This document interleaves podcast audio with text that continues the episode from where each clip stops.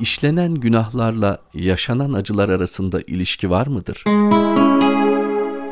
Musibetlerin gönderiliş gayelerinden bir başkası da insanın günahlarını düşünmesine ve tövbe etmesine vesile olmasıdır. Musibetler işlenirken dert edilmeyen, farkında olunmadan icra edilen günahların bir takım problemler üzerinden açığa çıkmasını sağlarlar. Nasıl ki ağrı vücuttaki hastalıklardan haber vermektedir. Öyle de günahların neticeleri olan musibetler o günahlara dikkat çekmektedir. Bu manada suç cezayı açığa çıkarmaktan ziyade ceza suçu ortaya çıkarmaktadır. Rum suresinin 41. ayetinde Allah insanlara yaptıkları kötülüklerin sonuçlarının bir kısmını tattıracaktır ki onlar günahlarını algılayıp tövbe etsinler, gittikleri yanlış yoldan dönsünler buyurulmaktadır. Bu ayet-i kerimede günahlarla musibetler arasındaki çok aşikar bağı göstermekte ve dolayısıyla başımıza gelen bu problemlerin tövbeye vesile olması, gittiğimiz yanlış yoldan dönmemiz ve Cenab-ı Hak'tan uzaklığımızı telafi edip tekrar ona yönelmemizi sağlayan önemli olaylar olduğu vurgulanmaktadır. Tövbe geriye dönüş demektir. Dolayısıyla madem başımıza gelen musibetlerin en önemli kaynaklarından biri günahlardır, o halde insan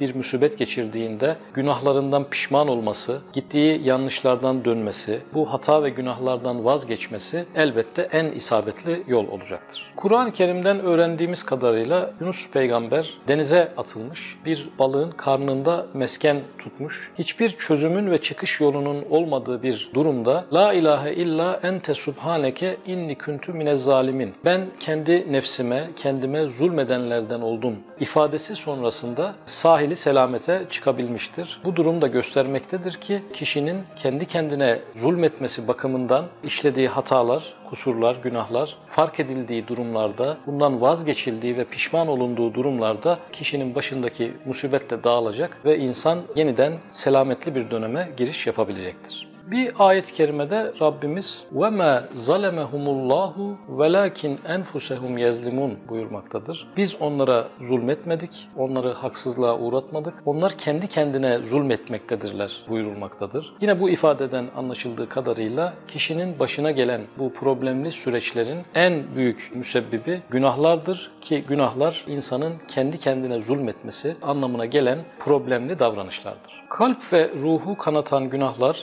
işlendikleri esnada kişinin iç yapısını tahrip ettiği gibi dünyevi ve uhrevi problemli neticelere sebebiyet vererek onun hayatını karartmakta ve mutsuz bir yaşama doğru kendisini sürüklemektedir. Tevbe suresinin 126. ayetinde onlar her yıl bir veya iki defa çeşitli belalara uğratıldıklarını görmüyorlar mı? Buna rağmen ibret alıp, öğüt alıp yanlış davranışlarından vazgeçmiyorlar ifadesine rastlıyoruz. Buradan anlaşıldığı kadarıyla da insan bir yıl içerisinde bir iki defa türlü acılara gark olmakta ve bu acılardan bir mesaj almadan, bir ibret almadan, kendi yanlış tavırlarını değiştirmeden hayatına devam etmektedir. Bu yıl içerisinde yaşadığımız bir iki yoğun acının ardından insan genellikle hiçbir şey olmamış gibi, hiç üzülmemiş gibi, o olaylarda yıpranan kendisi değilmiş gibi, büyük bedeller ödememiş gibi eski hatalarıyla, eski günahlarıyla yaşamına kaldığı yerden devam eder. Aslında belki de bir sonraki yıl bizi bekleyen o büyük problemlerin yeni kaynakları da böylelikle kişinin kendini düzeltmemesi, ibret almaması, buradan bir ders çıkarmaması sebebiyle kendisini beklemektedir. Başına gelen bütün olumsuz durumlara rağmen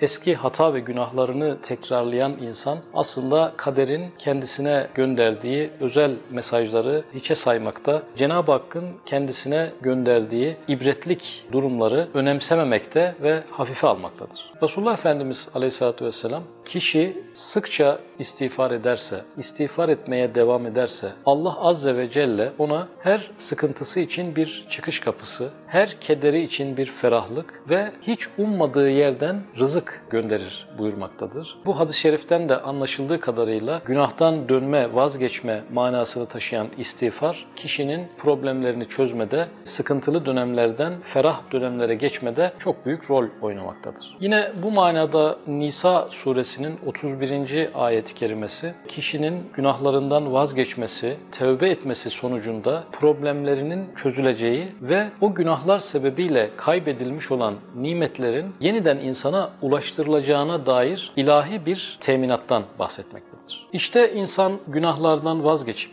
Rabbi ile arasında oluşmuş olan o uzaklığı gidermelidir ki bir taraftan hem işlediği günahlara bir kefaret hem de başındaki o problemin çözümüne bir vesile bulmuş olsun. Günahları sebebiyle başına bir takım sübetler gelen insan şuna sevinmelidir ki bu kişi Cenab-ı Hak nezdinde bir değere haizmiş ki Rabbimiz onu musibetlerle olsun geri döndürmekte ve kendisine yeniden yönlendirmektedir. Müzik